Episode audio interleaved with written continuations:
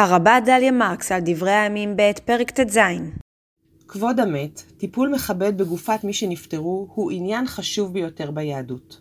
כבוד המת הוא למעשה גם כבוד החיים. הרי החיים יודעים מטבע הדברים שימותו, והידיעה שגופתם תטופל בכבוד ובחמלה עשויה להרגיע ולו במעט את חרדת הקץ.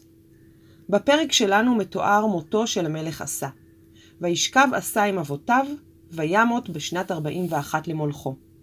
וכאן, בספר דברי הימים, בא תיאור הטיפול בגופתו.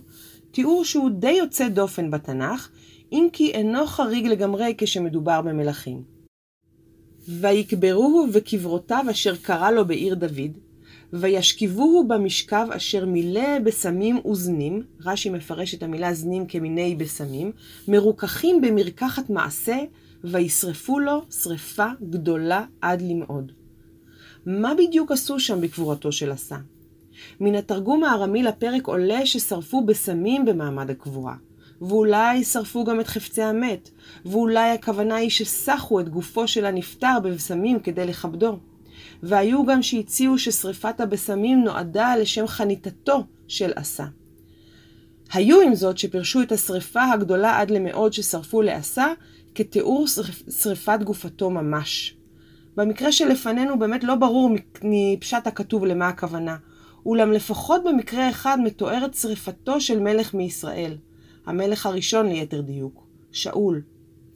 ואנחנו קוראים בשמואל א' פרק למד א' כך, ויקומו כל איש חיל, וילכו כל הלילה, ויקחו את גביית שאול ואת גביות בניו מחומת בית שן, ויבואו יבשה, וישרפו אותם שם.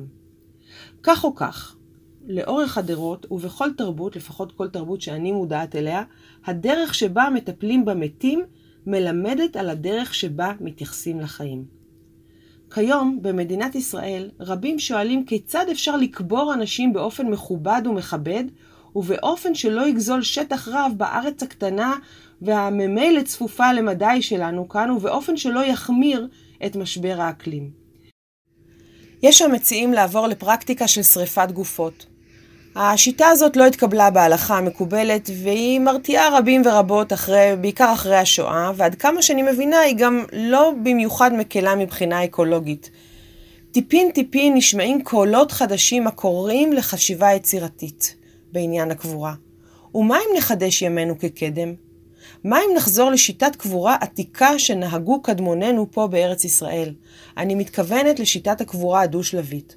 השלב הראשון הוא קבורה זמנית, עד שיתעכל הבשר, והשלב השני הוא ליקוט עצמות וקבורה קבועה, שהיא תהיה חסכונית בהרבה כמובן, אה, במקום מאשר הקבורה הרגילה המקובלת כיום. בתלמוד הארץ ישראלי, התלמוד הירושלמי נאמר, בראשונה היו קוברים אותן במהמורות. נתעכל הבשר, היו מלקטין את העצמות וקוברין אותן ברזים, כנראה תיבות או ארונות קבורה קטנים. אותו יום היה האבל מתאבל ולמחר היה שמח, לומר שנינוחו אבותיו מן הדין. כך במועד קטן פרק א' הלכה ה', וכך גם נידון בשולחן ערוך ובמקורות הלכתיים רבים אחרים. בישראל יש כיום רבנים שמנסים לקדם את עניין חידוש הקבורה הדו-שלבית. אולי באה השעה להרהר לא רק כיצד יש לחיות מתוך מודעות למצב האקלים, למשבר האקלים, אלא גם כיצד למות במודעות הזאת. זהו חומר למחשבה.